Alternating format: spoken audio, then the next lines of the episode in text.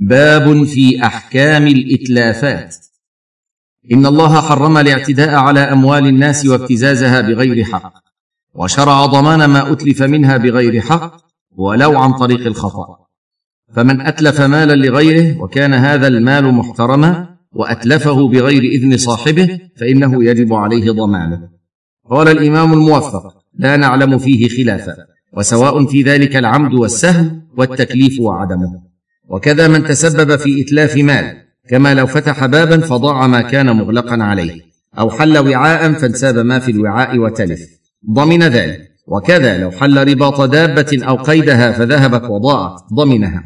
وكذا لو ربط دابة بطريق ضيق فنتج عن ذلك أن عثر بها إنسان فتلف أو تضرر ضمنه لأنه قد تعدى بالربط في الطريق. وكذا لو أوقف سيارة في الطريق فنتج عن ذلك أن اصطدمت بها سيارة أخرى أو شخص فنجم عن ذلك ضرر ضمنة لما رواه الدار قطني وغيره.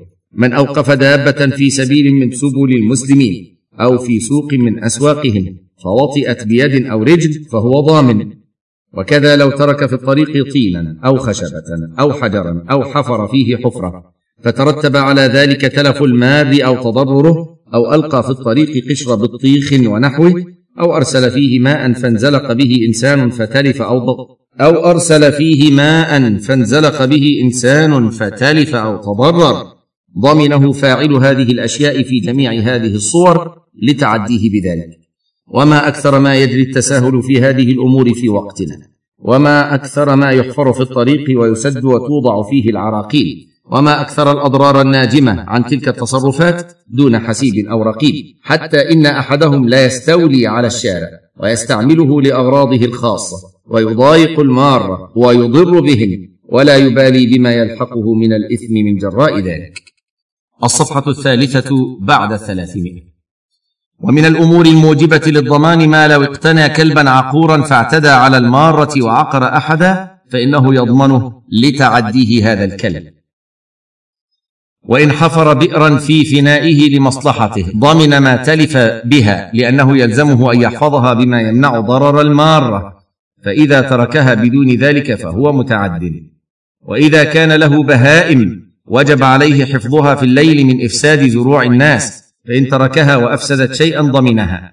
لأن النبي صلى الله عليه وسلم قضى أن على أهل الأموال حفظها بالنهار وما أفسدت بالليل مضمون عليهم. رواه أحمد وأبو داود وابن ماجه.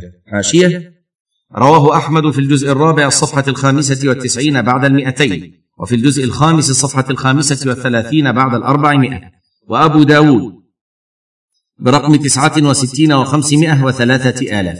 والنسائي برقم أربعة وثمانين وسبعمائة وخمسة آلاف. وابن ماجه برقم اثنين وثلاثين وثلاثمائة وألفين. وابن حبان برقم ثمانية وستة آلاف. وصححه الشافعي والحاكم. انتهى. فلا يضمن صاحب البهيمة ما أتلفت بالنهار إلا إن أرسلها صاحبها بقرب ما تتلفه عادة.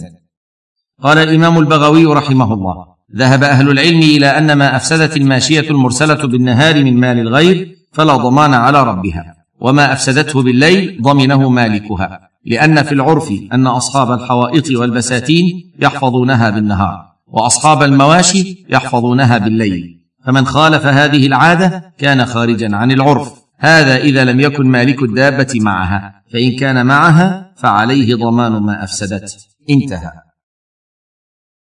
وقد ذكر الله قصة داود وسليمان وحكمهما في ذلك. فقال سبحانه وداود وسليمان إذ يحكمان في الحرث إذ نفشت فيه غنم القوم وكنا لحكمهم شاهدين ففهمناها سليمان وكلا آتينا حكما وعلما قال شيخ الإسلام ابن تيمية رحمه الله حاشية؟ ابن القيم إعلام الموقعين في الجزء الأول الصفحة السادسة والعشرين والثلاثمائة وتكرر ذكره عند شيخ الإسلام اقتضاء الصراط في الجزء الأول الصفحه التاسعة والثلاثين. انتهى. صح بنص القرآن الثناء على سليمان بتفهيم الضمان بالمثل.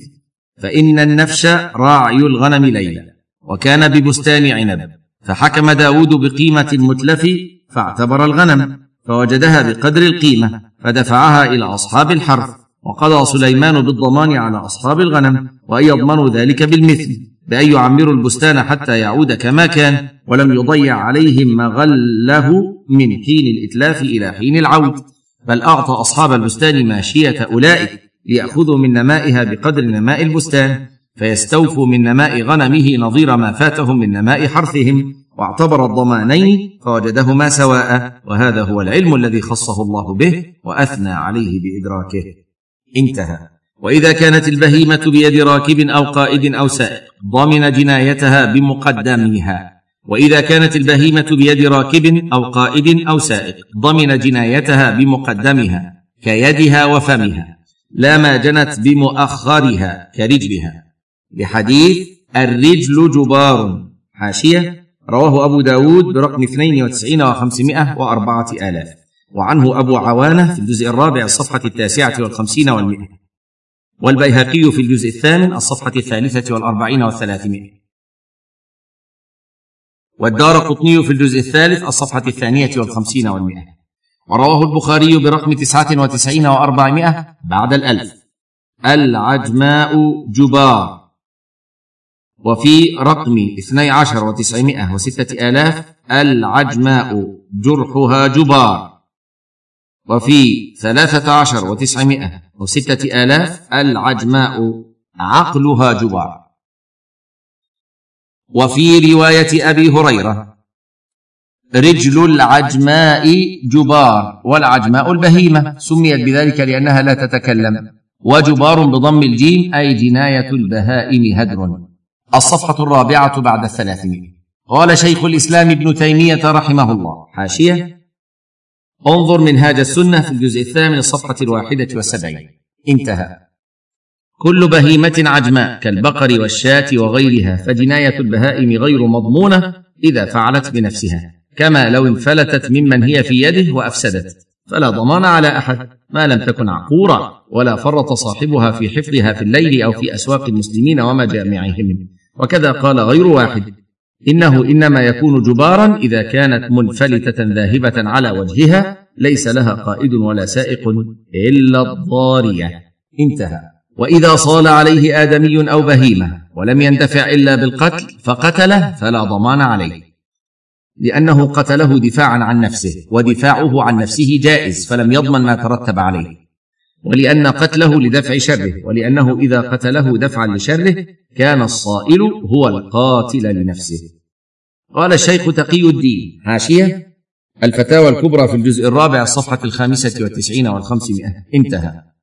عليه أن يدفع الصائل عليه فإن لم يندفع إلا بالقتل كان له ذلك باتفاق الفقهاء. ومما لا ضمان في إتلافه آلات اللهو والصليب وأواني الخمر وكتب الضلال والخرافة والخلاعة والمجود. لما روى أحمد عن ابن عمر أن النبي صلى الله عليه وسلم أمره أن يأخذ مدية ثم خرج إلى أسواق المدينة وفيها زقاق الخمر قد جلبت من الشام فشققت بحضرته وأمر أصحابه بذلك. حاشية؟